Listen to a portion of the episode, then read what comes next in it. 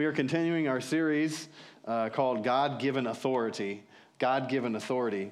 And um, we're going to begin uh, with a short review, and then uh, we'll pick up in Ephesians and Romans. We'll go to Ephesians chapter 1 and 2 and Romans chapter 6.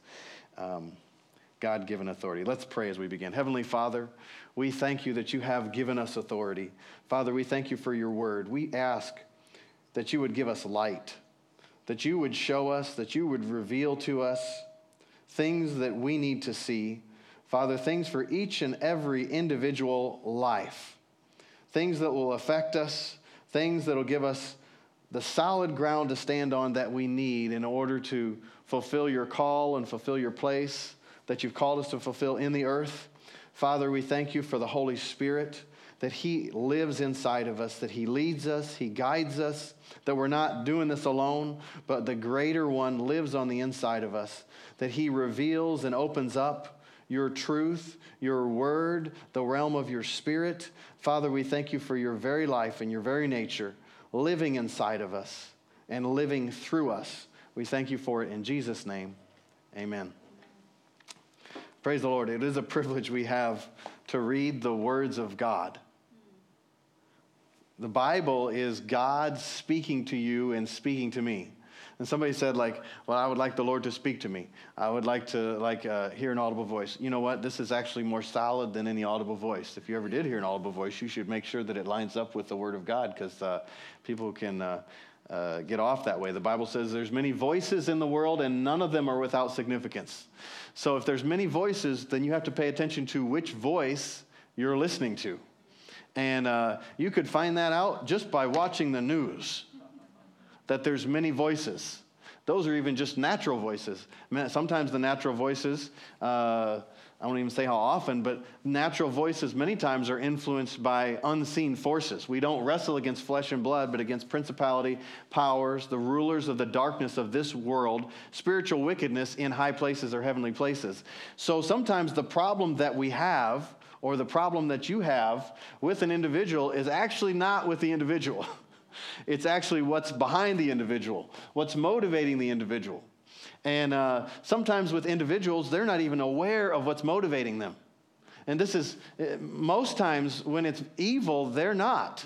Because the Bible says that the devil, the God of this world, has blinded the minds of them that do not believe because otherwise, if they weren't blinded, everyone would say, you know what? I need Jesus. I want Jesus. I want to receive Jesus. Uh, but we know that Satan has blinded the minds of those that don't believe. And therefore, the preaching of the gospel is foolishness to them because they don't see, because they see just with natural eyes, because the things of Christ and the things of the kingdom of God are spiritually discerned because God is a spirit, and they that worship him, in John chapter 4 says, must worship him in spirit and in truth. But God is a spirit, God is not a mind. So if you want to approach God, you cannot approach God mentally. If you want to approach God, you cannot approach God physically. You have to approach God spiritually from your heart. Well, what's your heart? That's the center of your being. That's where uh, your life springs from the core of your being.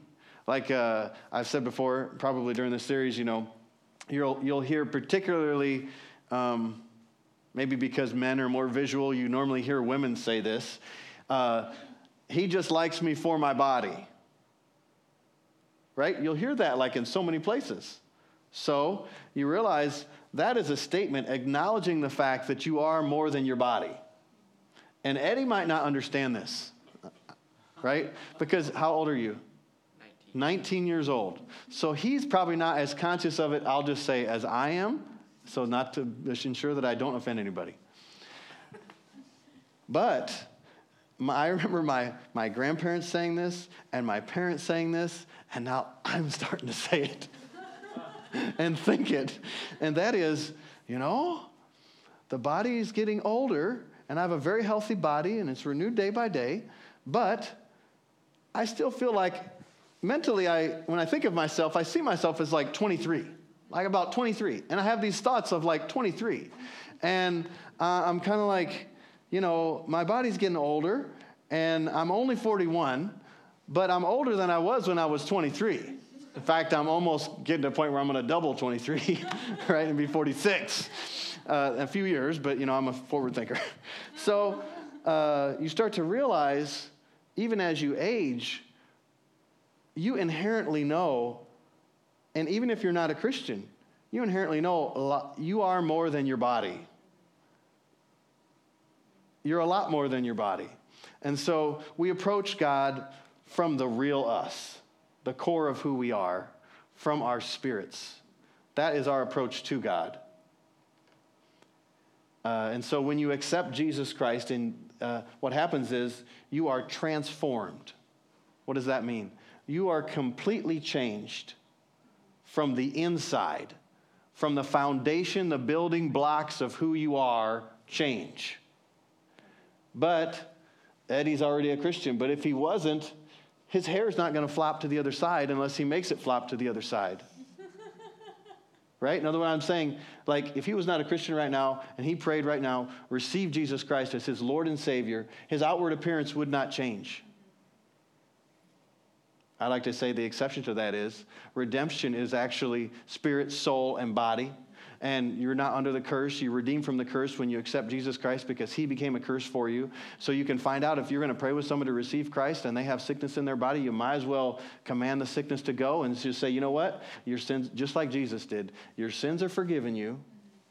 You can go, pick up your mat and walk because the redemption is right available. So you can have like a physical change if it's part of sickness and disease and part of the curse. But you understand what I'm saying? Like, you know, his looks are not going to change.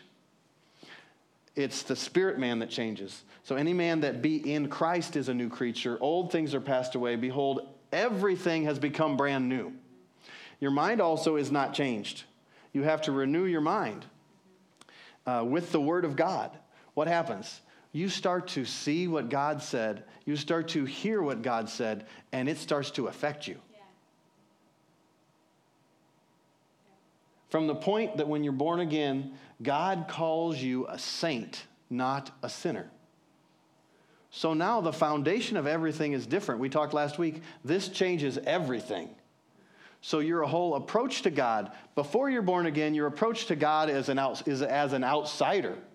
Once you're born again, your approach to God is as an intimate member of the family of God. Part of God. Actually, uh, the word tells us that his, we, his spirit has become one with our spirits. That's part of the, the uh, new creation reality. So you see that Christianity and the cross changes everything. And so God has actually given us his authority. Authority is delegated power. We talked about the example of like a police officer or law enforcement person that's directing traffic. That person has no ability, uh, they're no match, maybe be a better way to think of it, they're no match for a 3,000 pound automobile. Or if you have a smart car, what do those weigh? Like a 1,000 pounds? Still, I weigh 100 and, what do I weigh? 150 pounds or something like that. I am no match for even a smart car. I'm no match for a motorcycle like I would get run over. So if I held up my hand, put a police officer uniform on, held up my hand, uh, they would stop because they think I was a police officer. Not because they think like their car is no match for my body, right? And I'm not trying to be like, uh, whatever, um, kidding about it. Uh, it's, it's, a serious thing. Like, you actually have that authority. We even talked about the president has the authority to order the military to do certain things, but he doesn't have the physical strength to do that. He doesn't have the physical strength to flap his arms and fly up somewhere and drop a bomb somewhere. Uh, he does it because of his authority. So, authority is actually delegated power. What does that mean? Well, that means that power came from somewhere. So, the value of that authority is based upon um, the source of that authority. And it's based on the force that's backing up the user of authority. So, if you have um, the president of Micronesia, or, you know, one time I met the prime minister of St. Kitts one time when I worked in D.C. in the mid 90s. And so let's, we could say him. If you have the prime minister of St. Kitts, and he says to some uh, evil or country that's doing evil things or something, you better stop it. uh, they might like laugh him. Like, are you serious? Oh, you know, I met the guy because he is a head of state. He has the exact same Secret Service contingent that any head of state, you know, that, that uh, any president or prime minister would have. He, he just has a very, very small country. I don't even think they have a military. I think we kind of like take care of them. But then if the president of the United States says, you better stop that, and he starts to move ships and planes and all this type of stuff, well, nobody's afraid of the President of the United States. They're afraid, of the authority and the force that he represents that's behind him. So it's not actually him physically doing something, it's him saying, This is what we're going to do. And because he says it and he is in the position of authority, it actually affects things. You, see that with our president now because a lot of people get concerned about him because they say, like, well, you shouldn't just say this or just say that because you're the president of the United States. And when you say stuff, like, people start to change and do all this, right? Well, uh, that's because of the position that he's in. It's not because who he is, right? It's, it's, President Donald Trump. And so, even before he was president, because he was a billionaire, if he said something about finances, it would affect people. Why would it affect people? Because of the force behind him, financial force, right? So, he had this, so people would kind of like Warren Buffett says something financial, people kind of pay attention right? I don't know about you, but if you read the news online, I get these ads a lot of times that say like Warren Buffett says like this is the clue to the, you know, they're just trying to so they're trying to play off of his position and because he has experience and success, he has a position of authority. Well, Jesus Christ, he has authority, but he has authority because of his conquests. Like in the financial realm, Warren Buffett or Donald Trump were successful or are successful financially because of their conquest. In other words, because of what they have done, what they have accomplished. Well, Jesus has it because of that, but also because God Himself convert, conferred it upon Him. And so Jesus came and He died, and when He died, He took on the sins of every single one of us. Everyone that has lived, is living, or will live, He took on the sins of all of mankind. And He paid for those on the cross. But not only did He do that, he then went to hell itself and defeated all the forces of the enemy. He took our penalty in every way possible. He took our penalty, fulfilled it in full. That's the whole reason we don't have to go to hell. That's the whole reason we get to go to heaven, is because Jesus took the penalty. Because there had to be a penalty paid, because you're not perfect and I'm not perfect. So Jesus took that upon him. But not only did he take that upon him, and uh, like whoop their butt, he then gave us the nature and the life of God. Right? So it wasn't just to pay that penalty, because otherwise he wouldn't need to raise from the dead. He could have stayed dead.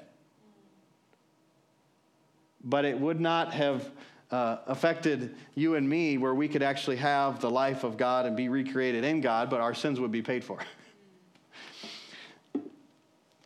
So the believer who is fully conscious of the divine power behind him and of his authority can face the enemy without hesitating.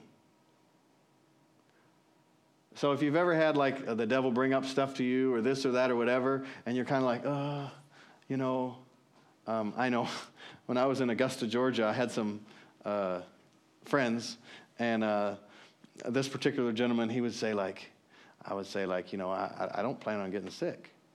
he's like, oh, I, I would never say that.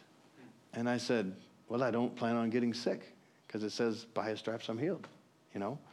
Um, the Word of God says that. God says that.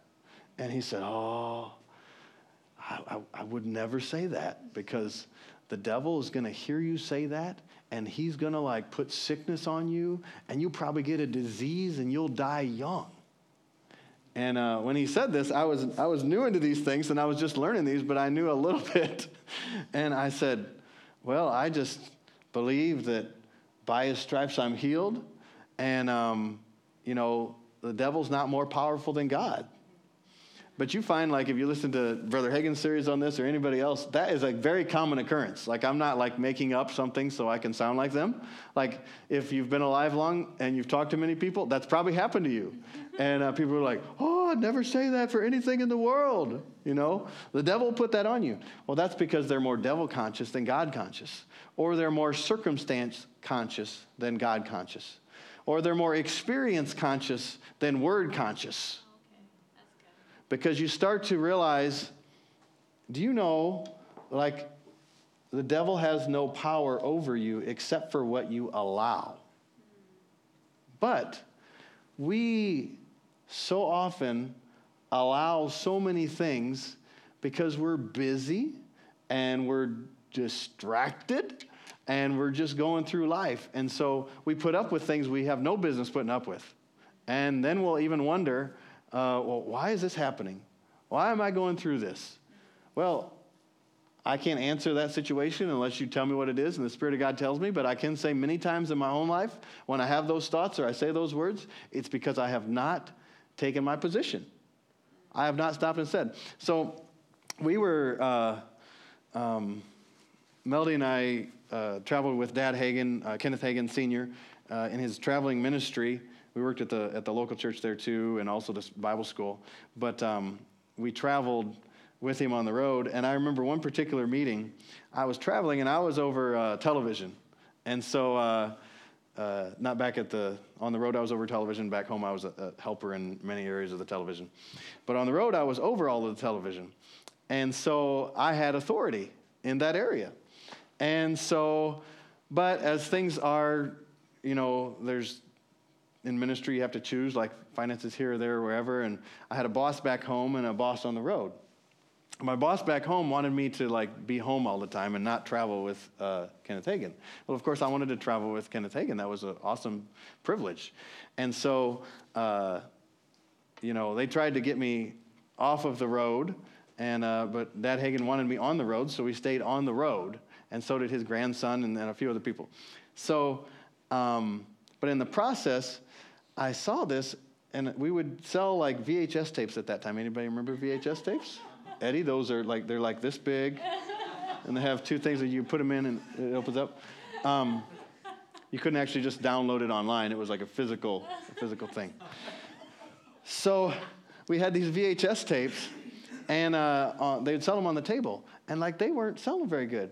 And a good friend of mine, she said to me, she said, um, how, how, how are the sales going there? And I said, you know, they're not very good. And, da, da, da. and I said, you know, they're wanting to get me off the road as well. And she said, why don't you speak to those tapes? Command them to sell. And I said, what? And she said, speak to I said, well, yeah, I don't know why I didn't, I didn't think of that. And so I spoke to the tapes. and, you know, I said, you sell in Jesus' name. And I didn't say it because like I'm just all self-centered, but I know what material is on there. I know the word of God that's there. I know the change it caused in my life, and I knew the change it could cause in other people's life. So uh, I say that because um, I try to be very honest and uh, God-centered, not self-centered. And so even when I was doing it, the thought came to me, is this a self-centered thing that I'm doing? Yeah. And I said, no, this word needs to get out. Yeah. People need to hear this.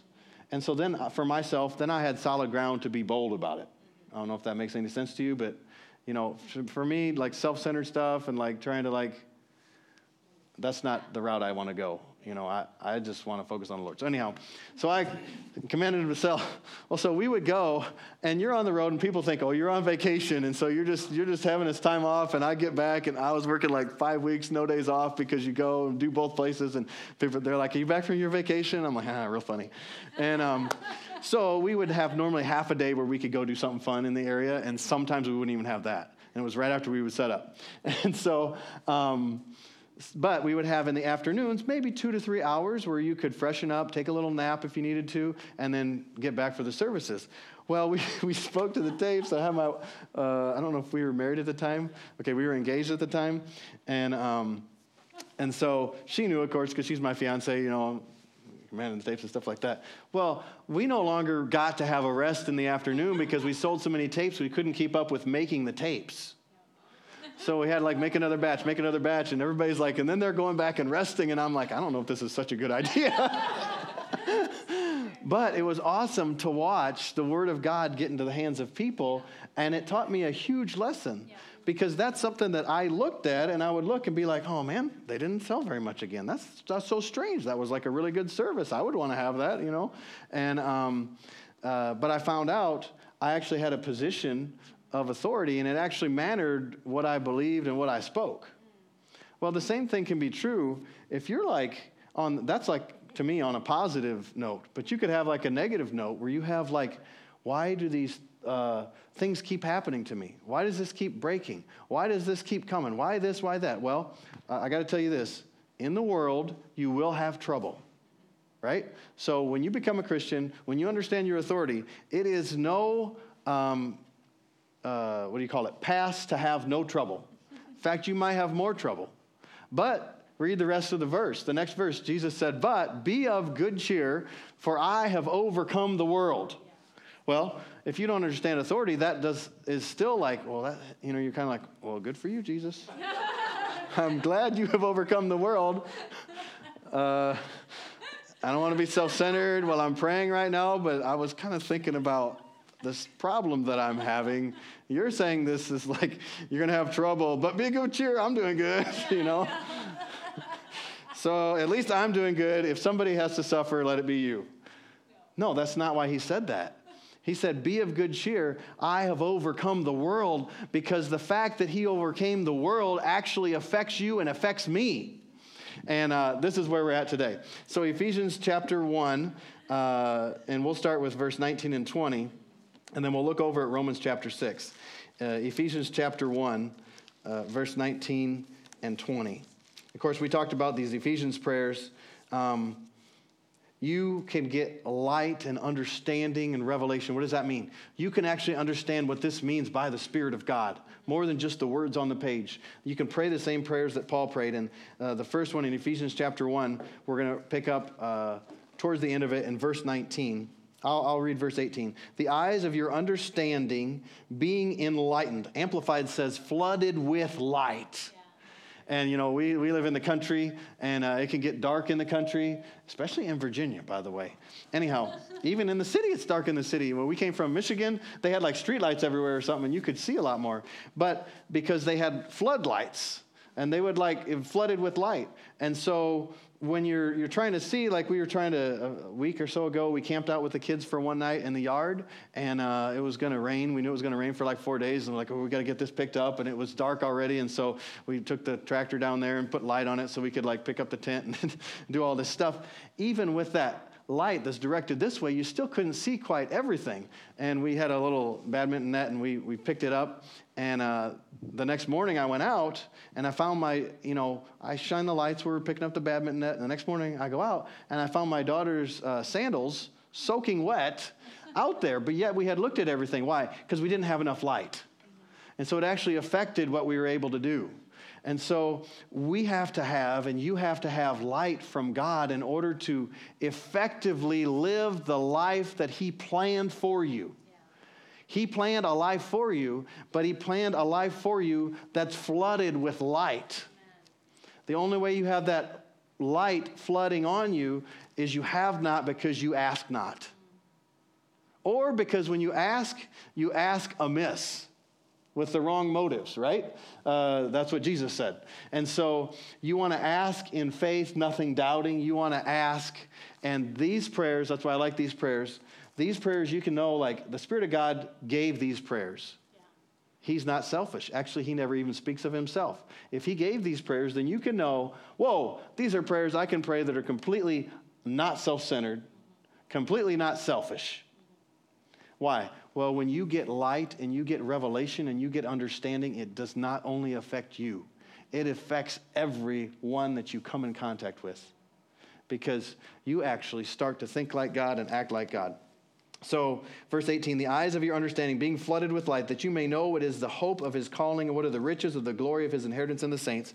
Verse 19, and what is the exceeding greatness of his power to usward who believe, according to the working of his mighty power, which he wrought in Christ when he raised him from the dead and set him at his own right hand in the heavenly places. This was like the greatest exertion of power by God that's recorded in the Word of God. In the raising of Jesus Christ. And yet, even in one place, it says it just was like equivalent to God moving his little finger. But still, it's the greatest, greatest display of power uh, that you'll see from God in the whole Word of God. Let's keep reading. Verse 21. Uh, which he wrought in, verse 20, I'll do it to give context. Which he wrought in Christ when he raised him from the dead and set him at his own right hand in the heavenly places. He set him far above all principality and power and might and dominion and every name that's named, not only in this world, but also in that which is to come. So again, we see Jesus is seated in pretty good place. And Jesus is doing pretty good. Be of good cheer, I have overcome the world. Verse 22 and has put all things under his feet and gave him to be the head over all things to the church, which is his body, the fullness of him that fills all in all.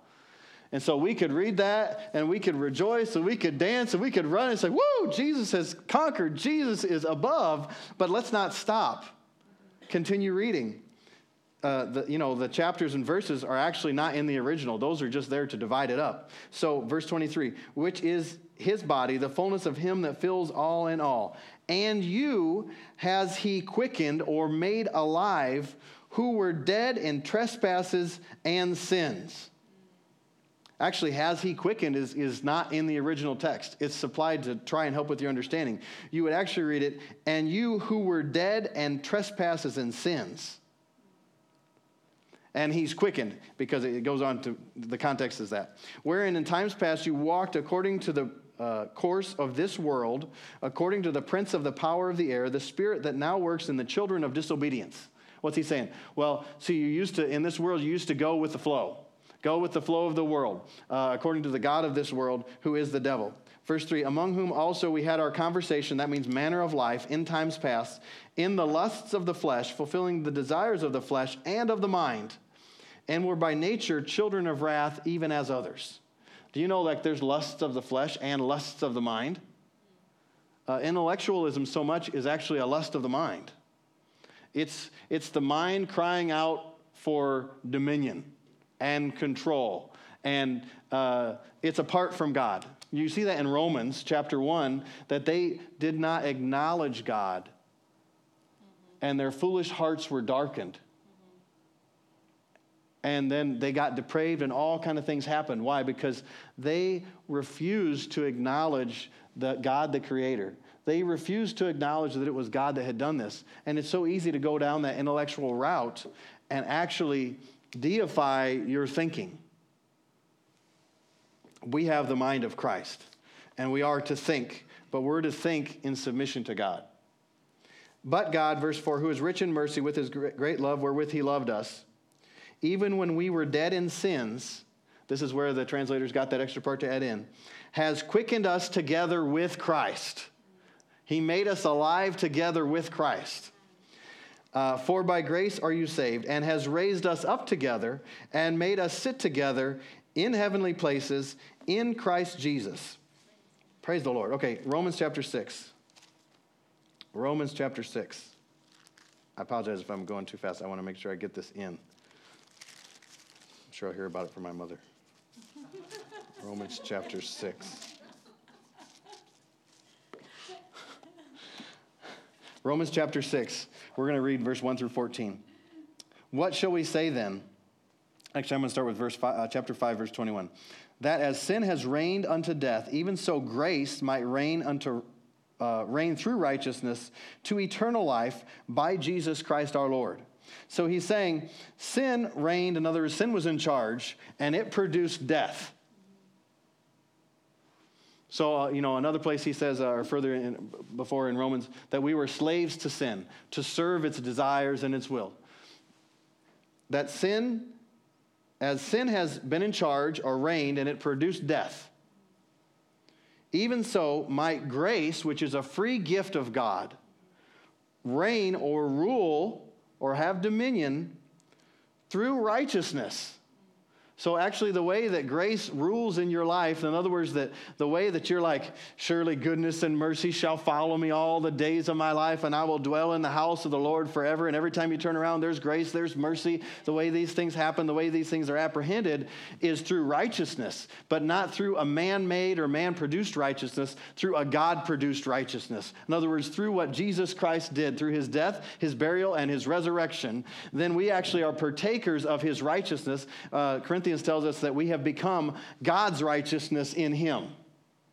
So we become as right with God as God is right with Himself through Jesus Christ. Well, how right is God with Himself? Think about that.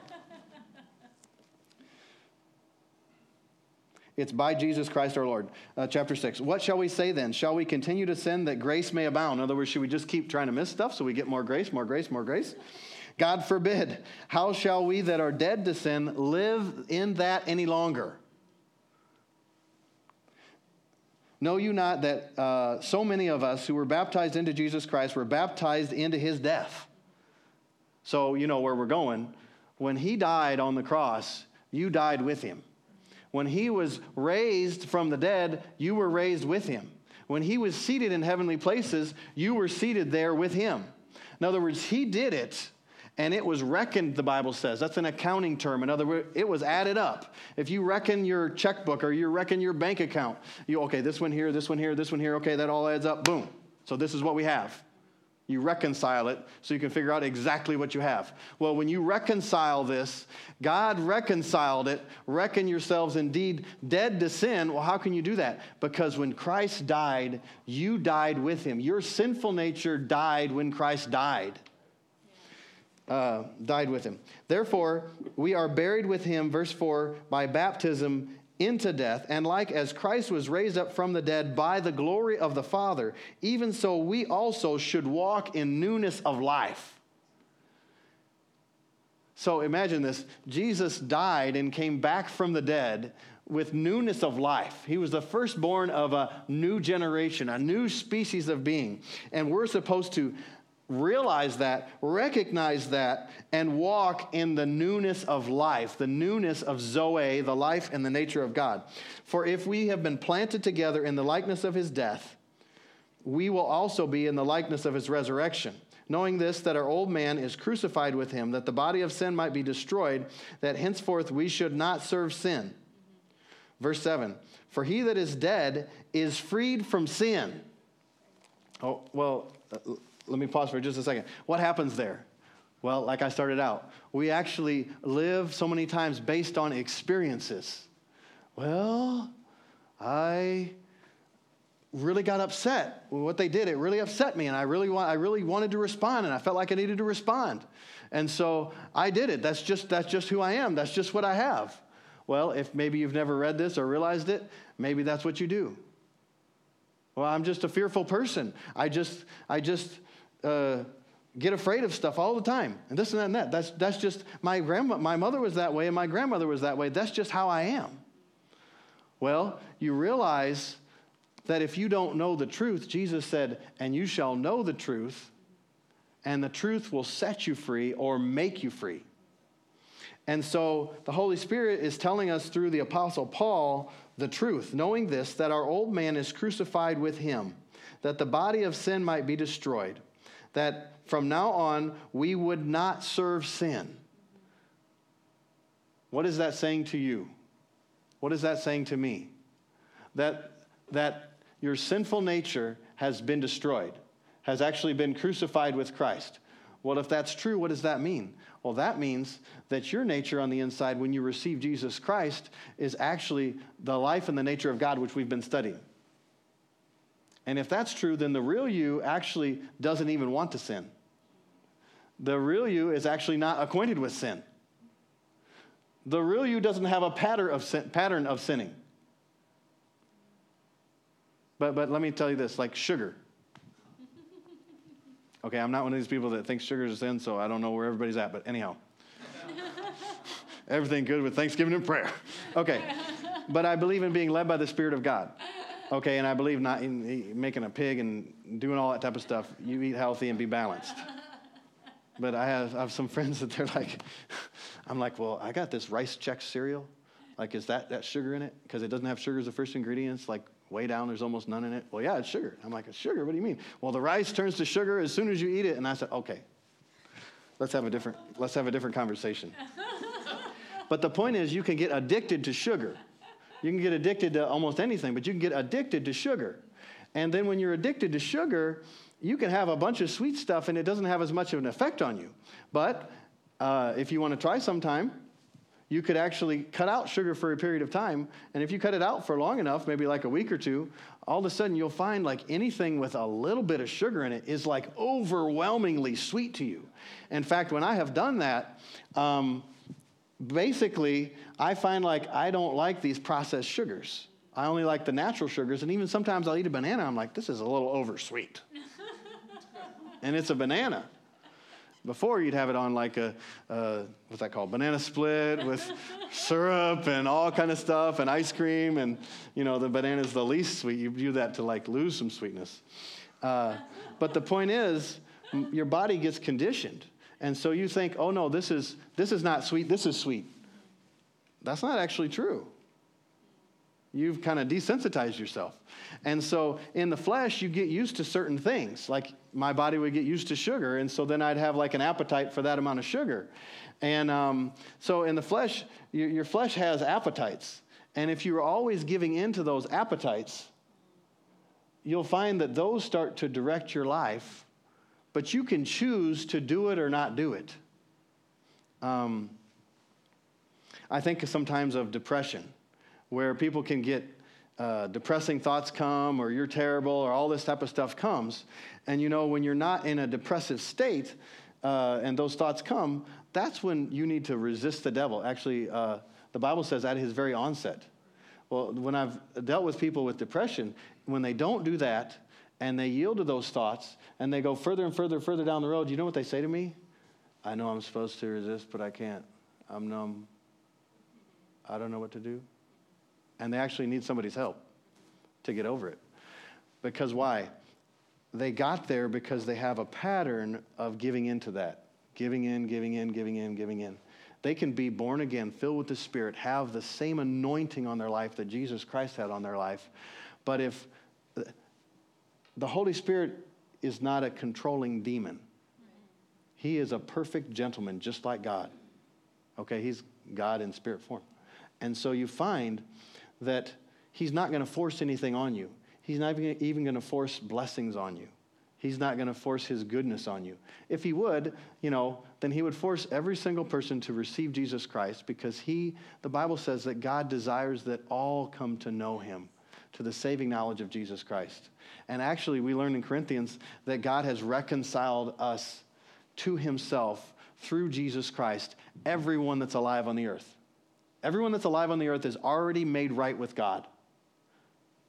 Will you say, like, does that mean everybody's going to heaven? No, it does not mean everybody's going to heaven because we are ministers of reconciliation. In other words, we're supposed to go tell the world God's not mad at you, He's not upset at you. He actually paid the price for your mess ups through Jesus Christ. All you have to do is, as many as received Him, to them He gave the right to be the children of God.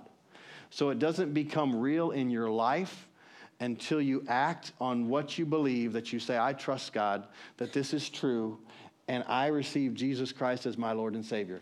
The minute that happens from your heart, you are born again. If you believe in your heart and confess with your mouth, Jesus is Lord, uh, you shall be saved.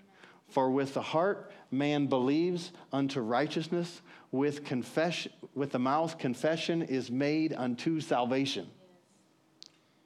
For with the heart you believe to being right with God.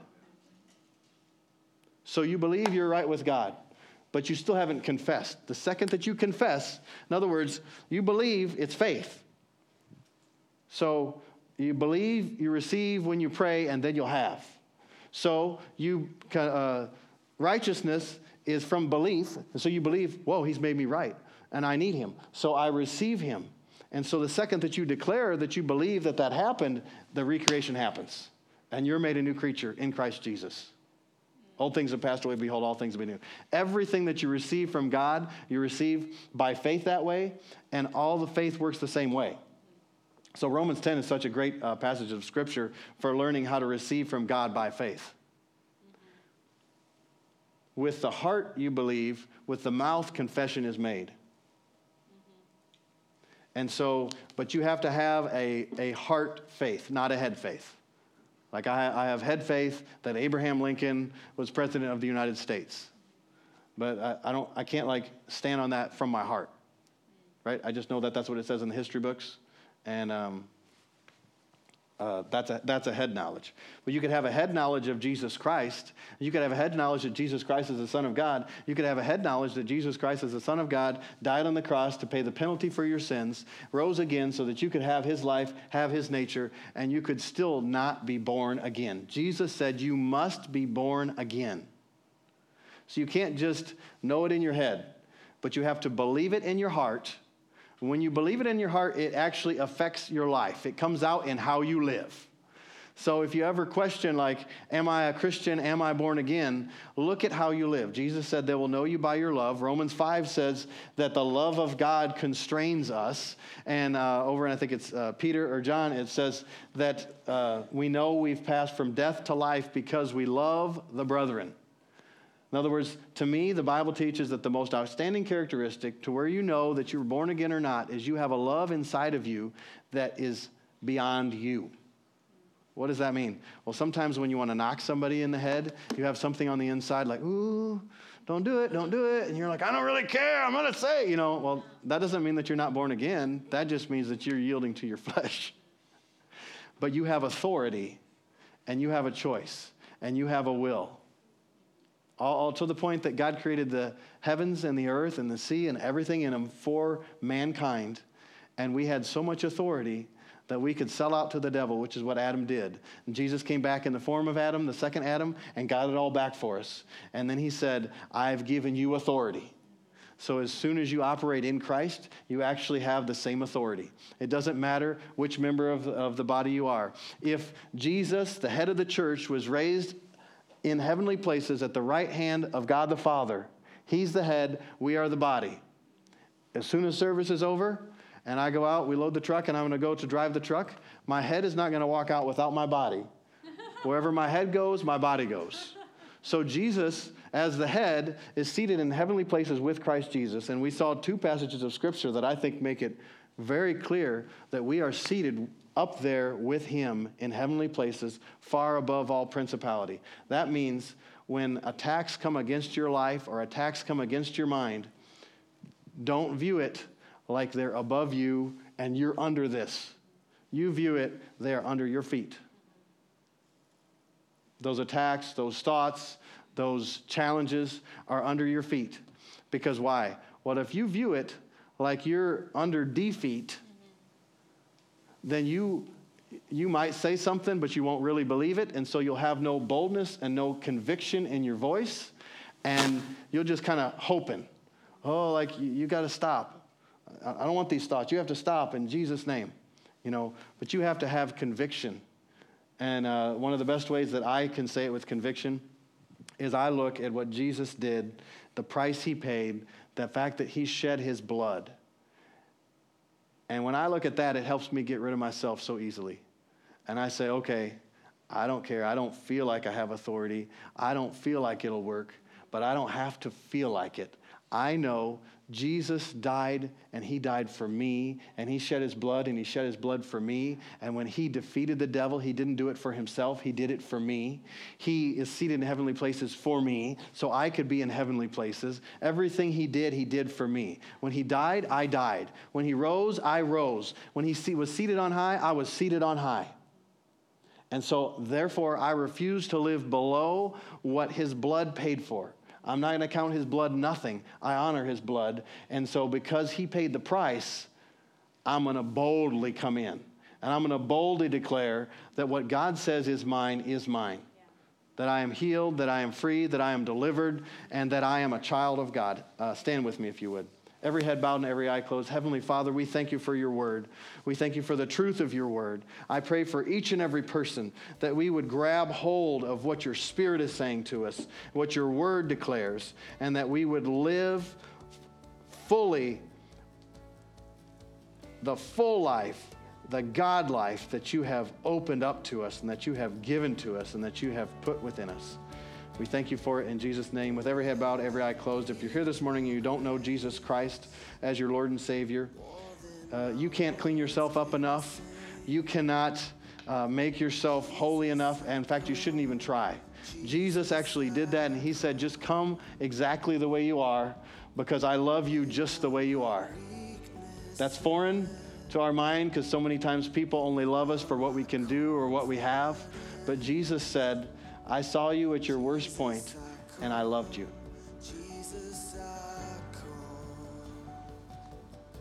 Jesus loves you and he wants to be close to you and he wants you to invite him into your heart. If that's you here this morning, I uh, ask you just to lift your hand so I can pray with you and for you.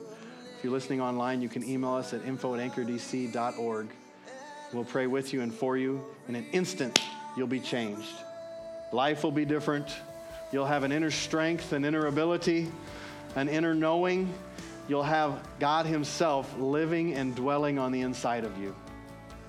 Don't wait another moment. Don't wait for a better time. Today is the day. Now is the time. Heavenly Father, we thank you for your word. We thank you for the truth of Christ in us, our hope of glory. In Jesus' name, amen.